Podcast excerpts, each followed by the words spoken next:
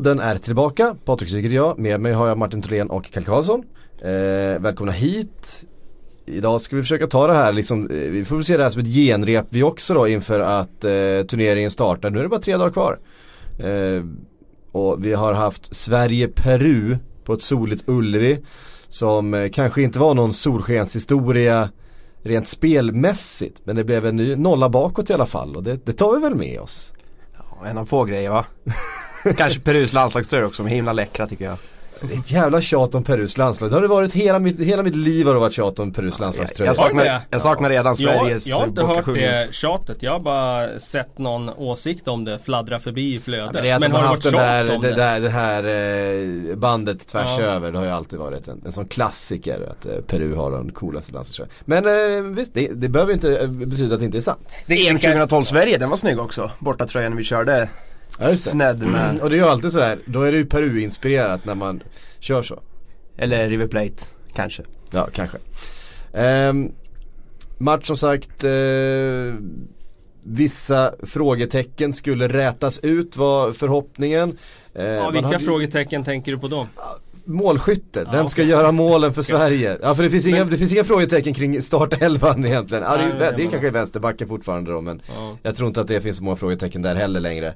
Ehm, men vem ska göra målen i det här laget? Det blev 0-0, igen. Ja.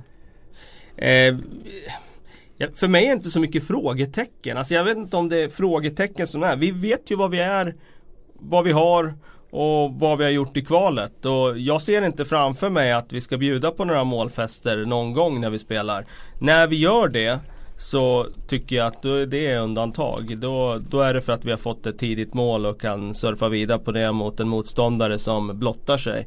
Vi har ju inte kvaliteterna för att bjuda på någon slags eh, skön fotboll. Så att eh, jag är lite förvånad faktiskt. Samtidigt är jag inte det för det är klart att många vill se eh, bra besked inför VM och liksom ett lag som spelar bra. Men lite förvånad ändå att folk inte tar in hur det här laget har spelat genom kvalet. Vad det är för sorts liksom, metodik Jan Andersson och Wettergren har satt. Det är liksom ett reaktivt lag som egentligen bara handlar om att eh, riskminimera, riskminimera och eh, hoppas att man får en öppning framåt. Och kommer inte de där öppningarna framåt, ja då, då blir det svårt för Sverige att skapa. För då ehm, har vi inte riktigt kvaliteterna för att göra det.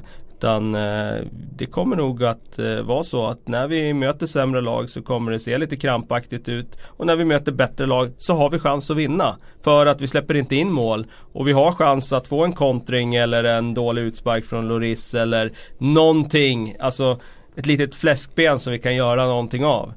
Och det är det vi åker till VM och hoppas på. Mm. Ja, det tråkiga är ju att, i alla fall min värld, det är att oturen fortsätter att grina John Guidetti i ansiktet. Det här hade ju varit nu liksom möjligheten för honom att få den här kampanjen liksom med sig att Guidetti in i startelvan.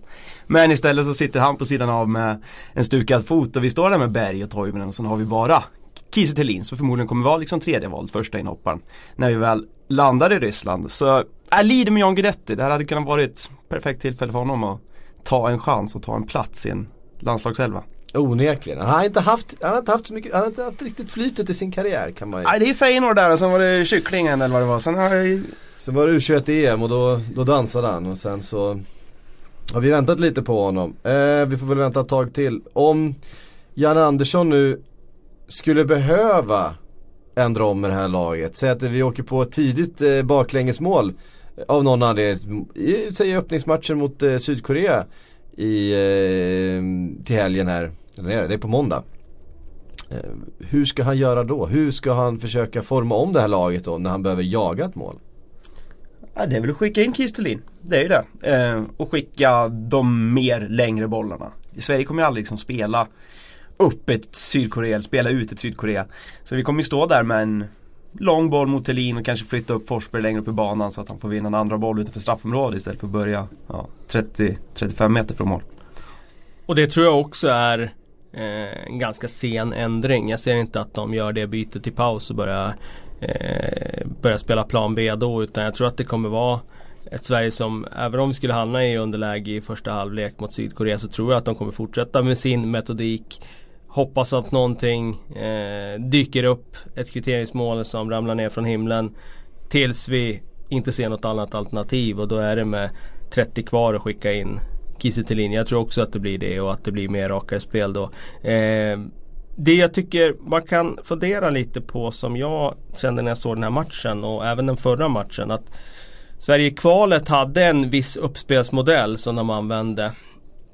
Som inte är något unikt på något sätt utan eh, den liknar väldigt eh, mycket det som många lag gör. Man spelar upp med 3-4-3. Eh, och det har de gått ifrån lite nu. Eh, och varför de har gjort det, det vet jag inte riktigt. Men eh, det var inte riktigt samma positioner i uppspelen i den här matchen som det var i kvalet. Och eh, jag tycker inte att det ser ut som att de har några idéer att hitta fram med. Eh, det hade de ändå i kvalet. Det var enkelt, det var ändå tydligt och det var eh, vägvinnande får man säga. Det tycker jag inte att de har längre. Och eh, varför de har ändrat det vet jag inte. Kanske fanns det för, för mycket att eh, riskera med eh, det ändå? Ja, det var ju så vi spelade mot Frankrike den hemmamatchen där på Friends som vi vann. Och jag har svårt att se att de gick in i den matchen med att de ville riskera en massa. Så att eh, jag ser det inte som att vi riskerade mer med det sättet att spela. Men eh, jag tycker det är uppenbart nu att när bollen är hos mittbackarna så jag tycker inte det finns några klara tydliga idéer på hur vi ska ta oss framåt utan ja, det är lite mer man lämnar det åt spelaren själv att, att lösa det och chippa in bollen på bröstet på Toivonen och sen ska vi spela därifrån och ja, när det funkar så funkar det men jag tycker inte att det har funkat så bra mot varken Danmark eller Peru. Nej. Nej. Vi har väl kanske för höga förhoppningar också. Jag vet inte vad vi liksom siktar och strävar mot. Att vi ska vara något Brasilien som spelar ut landslag efter landslag. Så är det inte. Vi, det är ju det här vi har att jobba med och där vi har haft hela kvalet och playoffet också. Så det, det är inget nytt egentligen. Vi, man vill väl hitta vinklarna inför VM. Måla upp ett stort problem. Men sen är det också sådär, jag tror att eh, där, där får man vara väldigt tydlig med att som fotbollsland så kan vi inte få båda av de bästa världarna.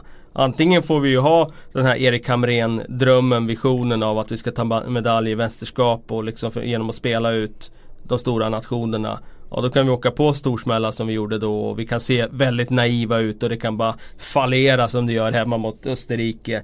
Eh, och då kan vi spela jättebra också emellanåt.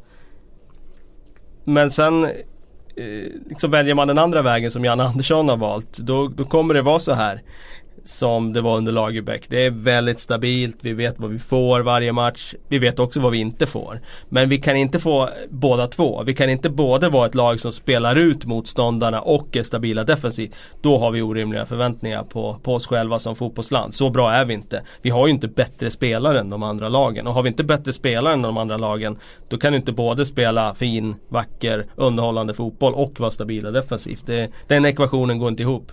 Nej. Jag önskar att den gick ihop men då skulle ju alla använda den ekvationen.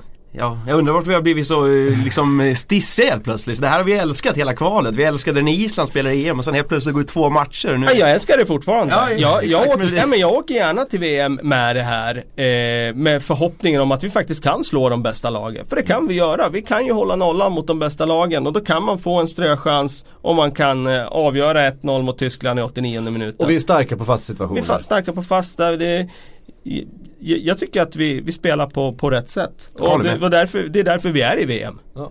Tony Pulis hade inte haft så mycket att tillägga. det är det enklaste han saknar. Exakt. Um, men givet de förutsättningarna, var det här ett bra genrep? Ja men det var det väl. Dels för att de fick möta ett lag som påminner om Sydkorea som de tycker själva. Det låter ju välplanerat och bra genomtänkt. Eh, så det var det väl liksom. Och sen att det blir 0-0 i din träningslandskamp. Jag hade inte förväntat mig någonting annat egentligen. Jag hade inte förväntat mig 3-0 heller. Så, ja, ett okej okay genrep. Mm. Finns väl att gnugga på. Och det finns inga frågetecken kvar att eh, älta kring startelva? Nej. Nej, det tycker jag inte att det finns med tanke på att eh, Ja, den där vänsterbacken, där kan man alltid diskutera. Det tror jag man kan diskutera i all evighet. Jag tror vi kanske alltså, får se olika eh, beroende på vilket motstånd det är också. Skulle kunna vara. Mm. Och sen har ju jag en förkärlek till Jimmy Durmaz just i den här miljön. För jag tycker att han har en kreativitet som gör att han kan få saker att hända. Mm. Och jag saknar lite den. Och sen har jag också flashbacks till den där matchen mot Frankrike när han faktiskt gör ett väldigt fint mål. Inte bara för det utan mer för att han är en spelare som är lite irrationell. Och det saknar ju det här laget. Det här är inget irrationellt lag. Nej, verkligen inte. Och Men, men, men man ska också betona då att Jimmy Durmaz är ju bra defensivt också när han Ja. spelar i landslaget. Det är inte så att han, ja men där blir vi svaga på den kanten för att han tar inte jobbet defensivt. Utan han gör ju det också. Så att jag tycker att han funkar i det här systemet. Jag tycker att han har en eh, Jag menar bara den där chippen han gör mot Danmark ute på kanten där. Det är ju bara det ögonblicksverket behöver vi i det här laget. Eh, det är väl han jag tycker man kan argumentera för. Sen förstår jag också att Forsberg går inte att flytta på såklart och Claesson är i jättebra form. Då säger jag någonting om hans cykelspark också. Den, den var väldigt lik eh, Zlatans mot Italien, kommer du ihåg den? Eh, från EM för sex år sedan va? Ja, ja inte mot Italien va? Mot Frankrike va? Ja mot Frankrike var det, Ja. förlåt. eh, det var väldigt, och jag tänkte på Det det, var där estetiskt vackert. Ja, det var riktigt fin. Riktigt Ja. fin. Man var osvenskt. Man, man, man såg ju inte den komma riktigt från Viktor Claesson heller. Jag tänkte på det alltså, fatta vad små marginaler det är för en sån som Viktor Claesson. Jag tror, utan att veta, men han måste ju vara den mest anonyma spelaren vi har åkt till, som är startspelare i ett landslag som vi har åkt till med, i något mästerskap den senaste, under 2000-talet i alla fall. Och även 90-talet ska jag säga. Eh, och där är det så här, går den i mål då har ju han gjort sig ett namn i, i det här landet. För den där, då skulle den vevas om och om och om igen. Och, och det skulle ge honom ett mandat att göra lite fler grejer i Exakt. själva mästerskapet. Exakt, så är det ju. Och så att det var ju väldigt synd att den inte gick in. Mm. Men eh, jag upplever ändå att eh, Ja, det är, jag tror det är ganska få av Sveriges befolkning som känner- känner igen honom på stan om man gick eh, på stan. Ja, men det var intressant. Breddpubliken. Eh, det dök upp en lista här bland eh, spelare att hålla extra koll på. De som får sitt genombrott under VM. Eh, jag tror att det var Telegraph som hade satt ihop den och eh, de hade med Viktor Claesson. Okej. Jag har sett honom i flera också, det var ju Marca också. De är, han är större utomlands än han är i Sverige. Ja, Ja men, ja, men alltså, de vet att Sverige kommer eh, göra någon slags resultat. De kommer inte vara dåliga. Eh, de måste hitta någon där det är ändå ett, ett landslag som många känner igen. Emil Forsberg vet folk vilka det är. Det finns liksom ingen annan med någon slags, man kan inte välja Toivonen och Berg. Det blir det för är- tråkigt. de De är är för gamla och de är för är det. Ehm, ja då blir det ju en kvar liksom. Ja men han har ändå gjort en del och så tittar man på hans statistik från ryska ligan. Jo men han var liksom Ja. Krasnodars bästa spelare där och det finns någonting i honom. Han har fart och fläkt liksom när han eh, kommer rätt vänd och så vidare. Man får och, säga det är ju välscoutat av eh, de utländska medierna här. mm, Eller hur? Ja, det- är ju ja, verkligen. Bra shout ja, här. absolut. Vi eh, ska ta en liten titt på några andra resultat som eh, eh, eller några andra matcher som spelades under helgen. Bland annat Sveriges VM-motstånd Mexiko fick stryk med 2-0 mot Danmark. Danmark som vi nollade Ja, just det. för bara ett par veckor sedan här. Det är lite intressant. Christian Eriksen förstås, maestro i den matchen, 1 plus 1. Eh, ah, viktig han är för Danmark alltså. Det, det går ju inte att, eh, vad säger man, överskatta hans betydelse för det där laget. Men, eh, men ett intressant resultat. Mexiko kommer förstås valt Danmark för att det ska påminna om Sverige kan man tänka sig som, som genrep då. va. Åka på 2-0. Jag vill ändå, jag vill ändå att, dra någon slags växel på det. Ja, men när du står till i det där mexikanska landslaget egentligen med allt som har rapporterats. Det är avgångskrav på förbundskapten och det är fester mitt i landslagslägret. Det är inte någon uten vanlig middag, det verkar ha varit en riktig fest.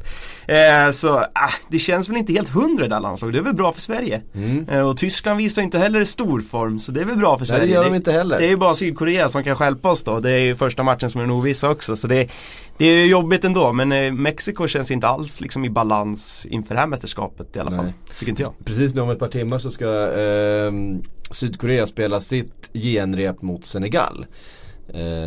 Det Bakom stängda dörrar, eller? par- Nej då. Ja, det är då. Absolut. Ehm, jag vet inte vem som visar den men det får vi försöka nosa fram här på redaktionen eh, och titta på för det, det är ju två spännande lag eh, på många sätt. Eh, Jag måste säga någonting om Brasilien också som körde över Österrike igår. Har ni sett någonting från den? Jag har bara sett målen, inte sett matchen. Jag tänkte dock kolla på den nu i eftermiddag i repris här så man Ja. får se vad det är de bjussar på brassarna. Men det är väl inte någon sådär jätteöverraskning att de kommer att bjuda på en eh, offensiv där som är eh, Ja, det var ju en, det var extraordinär. En, en fullständig överkörning var ju vad det var liksom. Eh, visst Arnautovic hade någon, eh, någon löpning och någon fin passning in och sådär men men annars var det ju bara, det var Brasilien och det, hade, det var liksom skott från 30 meter som visslade utanför stolparna och det var Ja de hade kunnat göra så mycket mer och, och kreativiteten, alltså Coutinho, Neymar, Willian, alltså den där trion och så med Gabriel Jesus som glider in och ut i, i ytor och tar löpningarna och öppnar upp och, och dessutom dyker upp på alla returer och, och sådär. Alltså, det, ja, man har ju svårt att se hur någon ska rå på det här Brasilien just nu. Det är bara att titta på, på um, om man tittar på startelvan som de spelade igår så kan man väl utgå ifrån att det är den de kommer starta med. Eh, Alisson i mål då förstås och sen är det ju faktiskt Miranda och Thiago Silva eh, som eh, mittbackar. Eh, med eh, Danilo och eh, Marcelo utanför. Eh, och ett mittfält då med Casemiro, eh, Felipe Coutinho, William eh, och Paulinho och så eh, Neymar då på någon fri roll och eh, som utgår från vänster ändå. Coutinho utgår från höger. Eh, ja, han är väl mer central kanske. William lite mer utgår från höger. Och så Gabriel Jesus där fram. Och då kommer vi ihåg att de har ju liksom Fernandinho, eh, Firmino och så vidare på bänken som då också kommer in och, och är väldigt, väldigt bra när de, när de hoppar in i den här matchen. Och det kunde ju blivit 6-0 här, så är det. De har ju alternativ till skillnad från den svenska bänken. Vi sitter och pratar om Thelin och grabbarna så är det Firmino som kan komma in och ändra matchbild här liksom. Det, de ja. blir giftiga.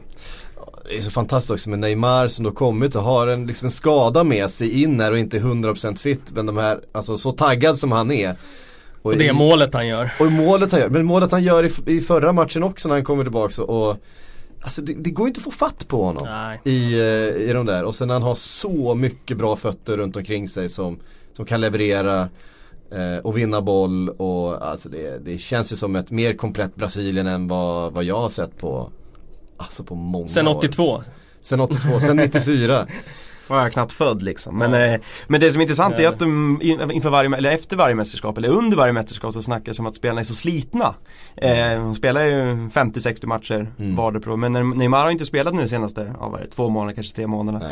Eh, vi får se hur det kommer gynna honom eller inte men det finns ju någonting där som är lite kittlande det kanske gör det. Ja, jag tror att det gör det alltså. Jag tror att kommer man bara tillbaka till eh, att få varva upp nu här träningsmässigt så tror jag det kommer gynna honom att han inte har liksom spela till bristningsgränsen här i slutet av säsongen. Eh, och då tror jag han kommer känna sig väldigt fräsch och kunna leverera på, man, på den högsta nivån. Och så ska man komma ihåg att det han har spelat i PSG som eh, har kunnat ta det rätt lugnt i vissa matcher i franska ligan.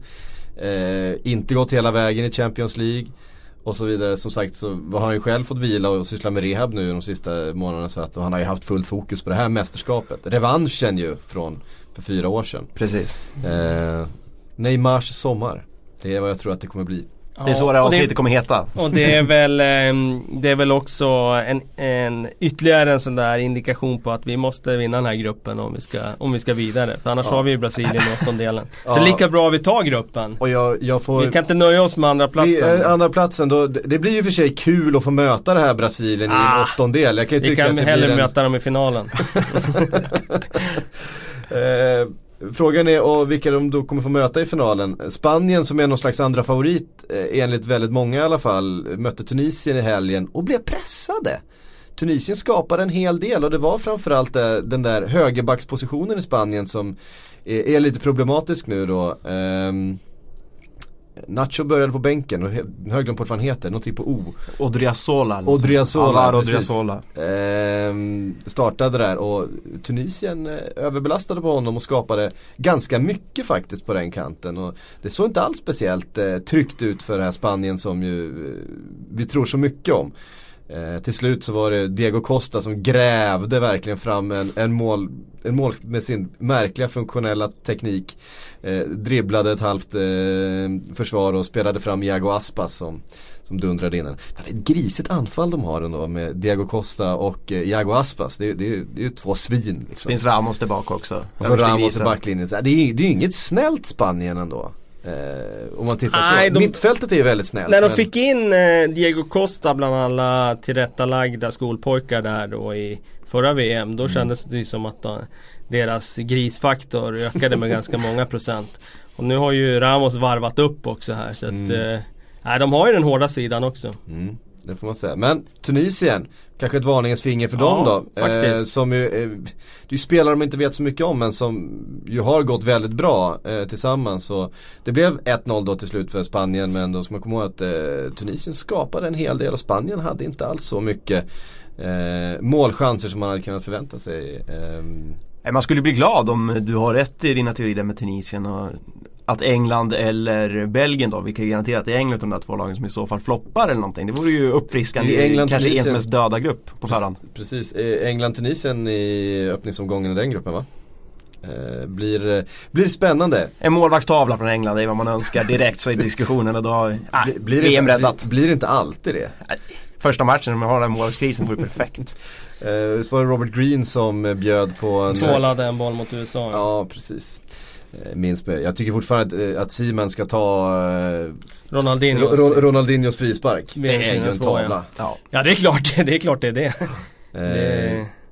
Det går inte att komma ifrån. det går inte att komma ifrån. Då hade England ett väldigt bra lag. De hade Mycket. imponerat stort då i det mästerskapet. 3-0 mot Danmark tror jag i åttondelen och sen tog de ju ledningen mot Brasilien dessutom, Michael Owen där tror jag. Mm. Eh, England som slog Costa Rica. Danny Welbeck gjorde mål igen. Han gör lite mål i, landslaget ändå. Mer än han har gjort i Arsenal de senaste eh, säsongerna. Då skickar de ändå ut en hel B11 egentligen England och Ja, det var ganska överlägsna. Ja. Som ser ganska, jag gillar faktiskt eh, fembackslinjen eller 3-5-2 hur vi nu ska Mm. eh, skriva upp den. Eh, jag tror faktiskt England har något litet där, mer än vad man har trott om tidigare mästerskap. De är nedbyggda men de har den här fembackslinjen som ändå sitter och jag tycker det funkar bra. Och det passar liksom Tottenham-modellen och funkar, passar spelarna de har i truppen också. Kan de kasta in Trent där på högen eller vad tror du Syk? Du har ju rätt mycket känslor för den Nej, jag tror att han eh, Det är lite synd för han, har ju varit i väldigt Ah, bra form. Han är ju en skada ifrån att få starta eh, och det är ju en position där man kanske inte gör sina flesta byten utan han kommer nog få sitta en hel del. Men eh, det är klart Ja men varit, wingback, det kan man ju ta slut. Absolut, och nej, men det hade klart det hade varit kul att se honom. Jag menar med den säsongen och vart han kommer ifrån. 19 år Jag tror gammal. inte han har och, gjort bort sig alltså. Med den formen han Nej, har. det tror inte jag minuter heller. tror jag han kommer få i mästerskapet absolut. Ove Walker används ju också som mittback Ja, av de här tre. precis. Och, så det är ju bara Trippier egentligen där. Och, Så det, det är Trippier och Trippier går ju före liksom. ja. Eh, sen tror jag att ska man förändra matchbilder så är det ändå inte wingbackarna som man Nej det byter är det ut. inte. Det är det inte. Men... Men, men, och Trippier har man ju med för en fin inläggsfot och så vidare. Det är klart att behöver man ett alternativ till Trippier Mm. så är, är ju Trents inläggsfot också väldigt, väldigt bra.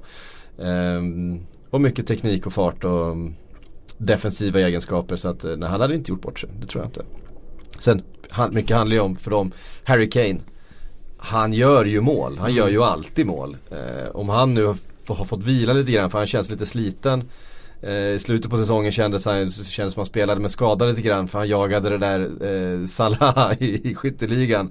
Eh, med, på alla sätt. Eh, sådär. Så att det känns som han blev lite sliten av de där sista omgångarna. Så hoppas att han är eh, fit till starten här.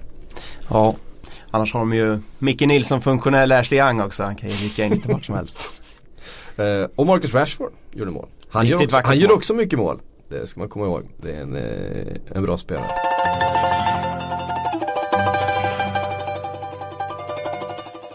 Vi eh, lämnar helgens matcher där och, och så ska vi titta lite på drömelvan. Eh, som vi har här på Sportbladet och som eh, eh, jag antar att ni båda har ägnat eh, en, en hel del timmar åt att försöka eh, hitta den där formeln, den där magiska formeln mellan storstjärnor och eh, den där skrällen som man kanske behöver om man ska gå riktigt, riktigt långt i, i drömelvan. Tror jag inte man kan Mm. gå på de här procentspelarna. Eh, vi ska faktiskt ta och lyssna lite grann på vad eh, Drömelvan-podden, ja det finns faktiskt en sån. Den startade utav eh, några killar som har spelat den här Drömelvan eh, länge. I eh, över tio år har de hållit på att sätta upp sina egna eh, Eh, ligor och diskutera fram och tillbaka hur man ska tänka eh, och utmana varandra. Så i år så valde de att starta, eh, att helt enkelt spela in sina diskussioner kring eh, Drömelvan och starta en podd. Den heter Drömälvan-podden, den ska ni lyssna på. Och det här är Vil- Wilhelm Eh, och där var vad han hade att säga. Hur har ni tänkt då när ni har tagit ut era lag? Hur har du tänkt? Du som nu eh, kanske är den av eh, oss som har spelat det här allra mest. Jo, nej men jag tänker mycket så att eh, du vill ha spelare från lag som går långt i turneringen. Det är det allra viktigaste. Och sen så skattar du ju även en viss mängd på dina byten du gör och det är ju just därför du vill ha lagen så långt som möjligt i turneringen utan att byta spelare. Och ska du ha spelare från några lag som, ja, som har lite sämre chans att gå långt, då vill du verkligen plocka in poäng, mål och assist på de spelarna. Eh, så det är mycket så jag och Jesper och Andreas som pratar i podden har tänkt. Och I mitt fall så har jag eh, spanjorer, tyskar och, och brassar helt enkelt. Det är tre jättefavoriter för mig att gå hela vägen i turneringen. Eh, och då gäller det lite att, att lyckas få in de eh, spelare som startar i de lagen på 50 miljoner. Så att, ja, jättetips är till exempel Danilo som är billig eh, hos brassarna som vi tror kommer starta. Eh, Oliver Giroud hos fransmännen om man tror på Frankrike. Eh, Özil är billig, William är billig och så vidare. Och alla de här sakerna går ju vi igenom när vi pratar om de här lagen i, i våran podd. Eh, och jag antar att ni också kommer göra det, prata lite om vilka som man kan få in från de, från de stora lagen. Så att, nej, satsa på de, de lagen ni tror går långt och gör så lite byten som möjligt. Mm. Eh, det jag tipsar om. Men ska man inte eh, försöka, någonstans den som kommer vinna alltihop är också den som lyckas pricka en skräll, visst känns det så?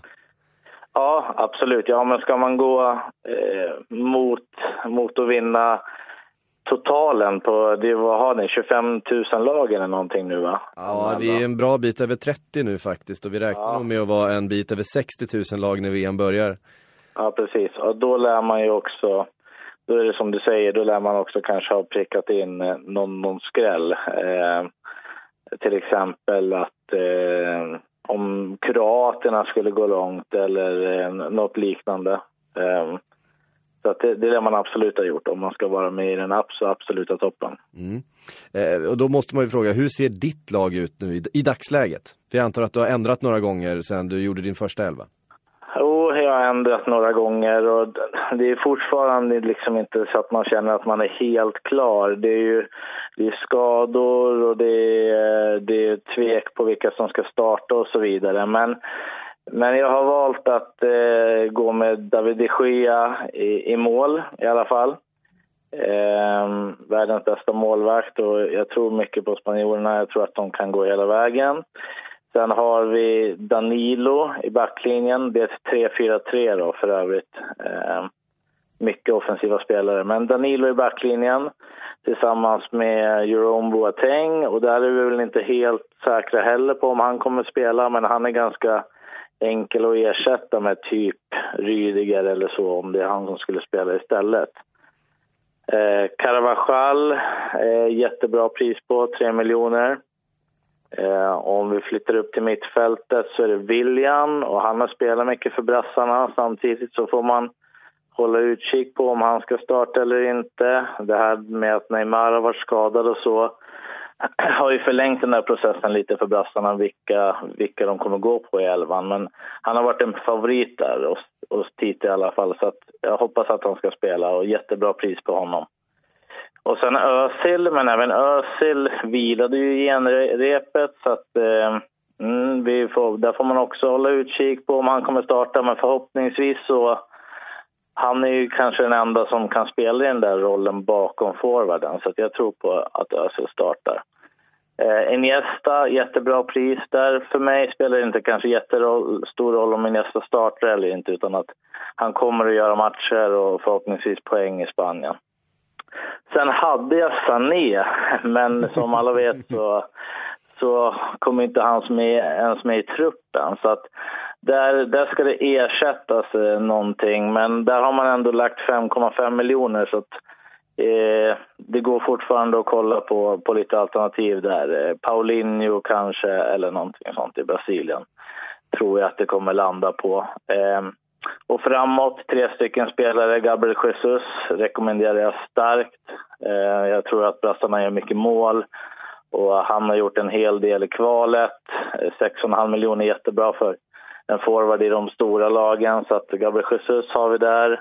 Vi har Olivier, Olivier, Olivier Giroud eh, såklart som eh, bara kostar 5 miljoner och han startar säkert i Frankrike. Eh, även fast de nu gick tufft här i sin senaste träningsmatch. Och sen så har jag även Timo Werner i Tyskland. Eh, som vi kanske inte heller vet startade än, men, men jag tror att han kommer i alla fall spela och, och göra en del för tyskarna. Mm. Så så ser det ut just nu. Ja, det är, det är nog en, en, en startelva som ganska många kan känna igen sig i tror jag. Det är väl några av de populäraste spelarna. Eh, så det känns som en, en, en garanterad, garanterad startelva och i alla fall placera sig på den övre halvan. Eh, men om du skulle plocka in, om du skulle plocka in någon på eh, Sanés position där då, om du skulle hitta mm. någon, eh, något fynd någonstans. Mm. Eh. Ja, alltså det har vi pratat en hel del om och eh, om man skulle kolla i de här lagen som ändå skulle kunna gå till typ en semifinalplats men ändå inte är bland huvudfavoriterna. Alltså vi pratar typ Colombia, Uruguay, eh, Kroatien och så vidare. Så finns det en hel del mittfältskort i, i de lagen. Alltså i Colombia skulle man till, till exempel kunna plocka Sanchez som det är jättebra pris på, som kommer att starta där. Och Ehm, I Uruguay så, så är det likadant där, att det finns flera spelare som går att plocka. Ehm, Argentina, som kanske inte är superpopulära heller egentligen, eh, de har ju, deras populäraste spelare är mest och det är 5% som har honom. Så att det är inte så många som tror på Argentina. Där har du ju Ever Banega, Biglia och så vidare som går att plocka in för fina priser. Så att, Eh, ja, det som du säger, ska man gå riktigt, riktigt långt då kanske det är från de där lagen man måste plocka spelare och då, då finns det faktiskt en hel del att hämta för bra, för bra priser. Mm. Ja, men eh, stort lycka till då och eh, kul att ni har startat podden. Eh, kolla in den ni som eh, också brinner för Drömelvan. Tack Wilhelm för att du var med i VM-podden. Ja, tack så jättemycket. Ja, hur tänker ni då? Ska man gå på de här stora namnen, de här lagen som man förväntar sig i en semifinal bara? Eh, och för det, det, där är ju spelare som nästan alla lag har tre eller fyra i sina, i sina drömälvor. Eh, det blir ju svårt att vinna kanske. Ja, alltså det, det känns som att det bevisat genom alla år. Det man måste hitta är ju den här Mares-killen eh, som fanns Premier League för ja, två år sedan när de vann ligan. Eh, det är en sån spelare som sitta på honom tidigt. Mm. Där är hemligheten. Hitta honom, mission impossible men ja, Ja men det är det jag tänkte vi skulle, vi skulle ägna några minuter Oj. nu och, och, så ska vi hitta Identifiera den spelaren vi ska, Ja oh. men vi ska identifiera ett par spelare som eh, Dels kanske ska man hitta det där laget Det där som eh, Kroatien från 98 eller ja Kroatien från 98 då som, som är oväntat till en semifinal Har vi något lag som oväntat kan gå till en semifinal här? Det skulle kanske kunna vara Kroatien igen då? Ja, jag, jag tror inte det men eh, Just när det gäller Kroatien Ser vi det, några andra lag som har Jag har tror att Colombia eller Senegal kommer bli den stora skrällen och vara långt mm. fram. De har en gynnsam grupp och jag tror inte på Polen och jag tror ännu mindre på att de tappade nu Glick mm. eh, inför VM. Eh, jätteviktigt för dem. Eh, så laget som vinner den gruppen av Colombia eller eh, Senegal. Där ska vi hitta någon. Där ska vi hitta någon. Ja, Senegal har jag lanserat i tidigt skede som min eh, skrällnation. Och dels av den anledningen som du säger eh, Martin med att de har en gynnsam grupp. De har chansen att ta första platsen men också för att de har ett eh, väldigt, väldigt stjärnspäckat lag med flera spelare som spelar på den högsta nivån i Europa. Och eh, där finns det ju någonting om man kan identifiera någon spelare där eh, som startar och får vara med på den resan som kanske inte kostar så mycket. Mm. Då är det intressant. Eller pricka in just den där spelaren som kommer att peta in bollarna i Senegal eller Colombia. Mm. Um, Sadio Mané är ju offensivt väldigt viktig för dem. En spelare som man kanske skulle kunna tänka sig är Keita Balde som eh, är offensivt duktig. Men nöt en del bänk. Men, men han har ju nött rätt mycket bänk i, i landslaget så det är inte alls säkert att han startar. Han satt på bänken nu igen i, i deras eh, genrep. Vi får se. Nu spelar ju Senegal om eh, några timmar här efter att vi, vi spelar in så att eh, kanske är Keita Balde tillbaks i eh, startelvan då. Men jag tror inte det. Nej. Känslan är att trots den höga prislappen han köptes eh, för av, av Monaco förra sommaren och att han eh, är väl kanske ett av de större namnen i den här eh, truppen så, så känns, är känslan att han kommer nöta en del bänk. Ja, Ja, de spelar ju någon lite yngre, Sar tror jag han heter. Just det. Eh, spelar i alla fall det jag har sett. Eh, före Keita Balde och det som är liksom intressant med honom, han är väldigt avig men han känns inte som en riktig så här poängspelare. Han är inte den typiska målskytten liksom. Han är en ytter som kan slå inlägg visserligen som kan Mm. nickas in men inte någon sån här Balde Keita-spelare liksom. Nej. Och Sar var ju den som gjorde målet eh, i förra träningsmatchen då när de eh, tog ledningen eh, mot Kroatien men sen förlorade med 2-1. Ehm, så där kanske är, är, är Isma, Ismaila Sar Vad har vi för prislapp på honom? Lanserar vi Ismail Azar? Ska vi ta fram en prislapp på honom? Jag tar fram en eh, det kan inte, han kan inte vara dyr. Han kan inte vara dyr. Två och en halv miljon. Ja det är ju det är ett bra Det är billigt. Ja det är billigt. Ja, jag, jag har ju haft ett kap eh, länge men jag, jag, efter att ha sett eh, startelvan i Brasilien efter helgen så får jag inse att den är ju helt galen. För jag har haft Renato Augusto på mitten där. Brasiliansk, för jag har för mig att de spelar tre manna mittfält där med honom eh, centralt med Paulinho och Casemiro. Men nu var det ju en Coutinho-Willian-lösningen där. Ja, dessutom så är väl Fernandinho före i, i kön där Ja, va? men det är att han har något offensivt som den där Tite verkar gilla. Eh, Det är ju så konstigt från Kina, eh, ja kinesiska ligan och kommer in direkt in i landslaget. Men nej, jag får ju revidera den. Ja. ehm, vi har pratat väldigt lite Belgien ändå. Alltså Belgien som på så de många smyger sätt med någonstans Ja. i periferin. Ja, bakom de Kanske stora kan det favoriterna. gynna dem. Jag menar för VM för fyra år sedan pratades det jättemycket Belgien. Och i EM för två år sedan pratades också jättemycket Belgien. Eh, och så gick det inte så bra. Eh, den här gången har man ju inte sämre lag direkt. Man har en, en De Bruyne som verkligen har slagit igenom sedan dess. Eh, en Hazard som fortfarande är världsklass och eh, det känns nästan som ett mer Eh, man har dessutom fått in en ny, en ny förbundskapten vilket eh, man i alla fall inte kan ha någon negativ inverkan med tanke på hur, eh, hur skralt det var innan. Kan det finnas några skrällar i, i Belgien? Det känns som det är rätt dyra spelare dock. Det är ju det. Den jag har med det är ju Monier. Eh, står som back men spelar ju typ mittfältare i ett 3-5-2. Det är han och Carrasco tror jag som har varsin kant där. Ehm, och han var ju ruggigt målfarlig här i kvalet. eller Han gjorde en sån tre mål någon match eller någonting om jag inte minns helt fel. Visserligen var det väl mot typ San Marino eller något. Men nej, ehm, han möjligen. Witzel, ganska billig men är ingen poängspelare. Men i Nej. ett vinnande lag så blir det lite kosing in ändå. Precis, Eh, Willem var inne på här till exempel en Iniesta och, eh, Eh, och så vidare. Jag vet att det är många som har valt Kanté. Kanté är ju ingen poängspelare alls. Eh, men kommer ju garanterat starta i ett lag som kommer gå ganska långt. Eh, och det är lite hur man väljer att se- på det där. Ehm, eh, men Belgien tror vi väl ändå kommer smyga med en bit i den här turneringen va? Det tror jag. Jag tror de har eh, potential att gå väldigt långt. Eh, mycket handlar ju om defensiven. För offensiv är jag tämligen övertygad om att mål kommer de göra. Hazard har varit i riktigt bra form emellanåt. Eh, Lukaku tror jag har potential med den distributionen han kommer få. Att eh, faktiskt peta in en hel del mål. De Bruyne har ju en lite annan roll här, lite mer defensiv men med, med hans eh, liksom, de här exceptionella egenskaperna han har så tror jag han kommer spelmässigt att vara briljant. Så det handlar egentligen bara om att täppa till bakåt och där är jag inte riktigt säker på att de gör det. Eh, de har bra spelare där. Men jag vet inte Ja, om verkligen. systemet, eh, organisationen eh, är på plats. Det är det jag sätter ett litet eh, frågetecken kring. Bra målvakt, bra backar. Kanske inte eh, organisationen som krävs då. Lite naivt känns det ju på förhand. Men, det, det kan vara bra att sitta på några Belgien-spelare i början kanske om man tänker på spelets skull. De möter väl Panama och sen är det Tunisien.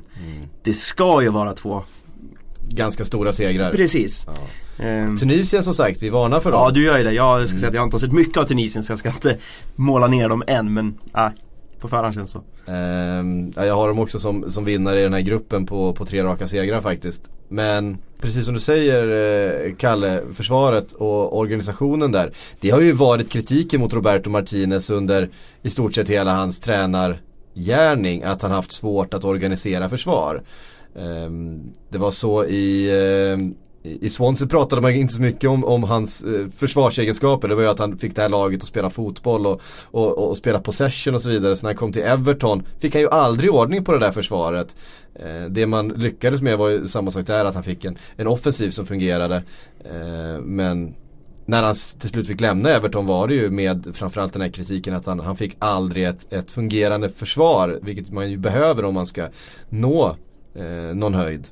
Samma sak i Wigan. Han, eh, hans Wigan var ju mer rock'n'roll än vad det var organisation. Ja. Och de åkte ju Premier League och De åkte ju Eh, Premier League och vann, och vann, vann FA Cup. vann FA-cupen. Det säger någonting om eh, Om någonting. Ja. Och nu har de ju kompani tveksam också. Det gör ju inte saken bättre. Kompani är ju alltid tveksam å andra sidan. Ja. Man kan liksom aldrig räkna med att han Ja, det är spelar. dessutom ett osäkert kort om han väl startar också för då kan han ju halta av efter 25 minuter Precis. med sin Ja. vad där. Så Ja, jag vet inte. Men lokalisera mittbacken som ersätter eh, kompani kan ju vara en bra idé om vi inte räknar med att kompani startar de ja, en, två första matcherna. Mm. Ehm, för det är väl Fretongen och Alderweireld som är givna vid sidan av honom. Men Så, så är det. Mm, där bakom är det ju lite mer doldisar och det är väl någon där. någon. Ja, de har Jag väl vet faktiskt Loren, inte vem det- vem Loren det Siman har de vet jag, sen har de väl han Boyata eh, Före City-spelaren men eh, Vem utav dem som startar det ska jag inte svära på Nej. Eh, ja, det där får vi eh, reda ut lite längre fram. Eh, vi har ju förstås en liga, ni kan följa Sportbladets officiella liga. Eh, där kan man alltså vinna 10 000 kronor på O'Learys. Bara en sån sak. Eh, Ett presentkort på O'Learys värt 10 000. Eh, Då kan man gå på mycket fotbollsmatcher och eh, käka flötig mat eh, under hela nästa säsong tror jag. Eh, eller så är det någon som bara tar med alla de känner och så, så tar man en hel kväll. Eh, det får man göra som man vill. Eh, men där tycker jag ni ska gå med. Där kommer Kalle finnas med och Martin kommer också finnas med och jag kommer vara där någonstans också.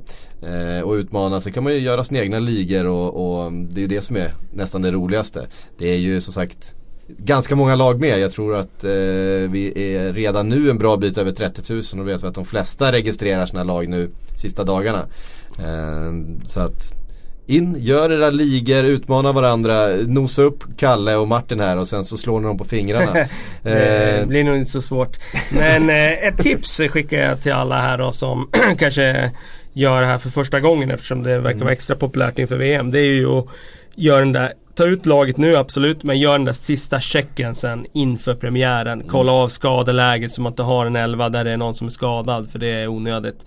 Det blir dessutom minuspoäng om spelaren inte är på plan så att eh, det kostar ju väldigt mycket att inte göra den där checken.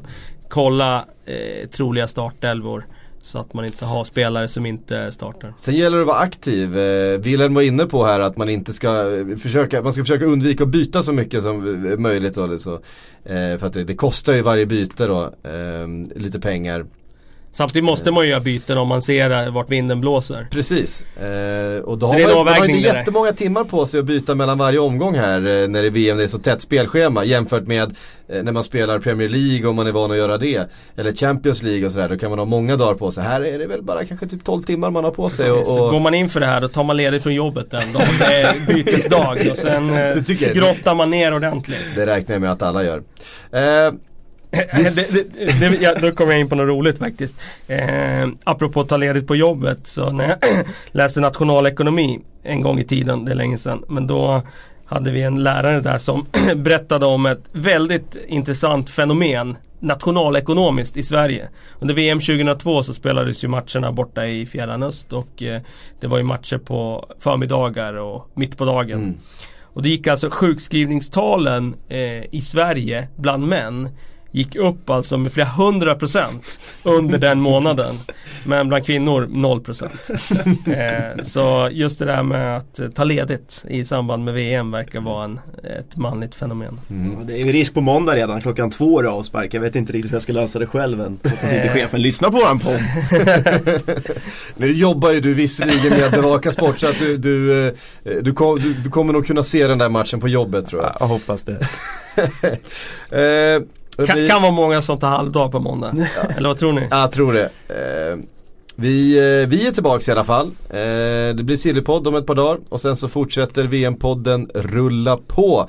Tack Kalle, tack Martin för att ni kom hit idag. Tack för att ni har lyssnat. Eh, på återhörande.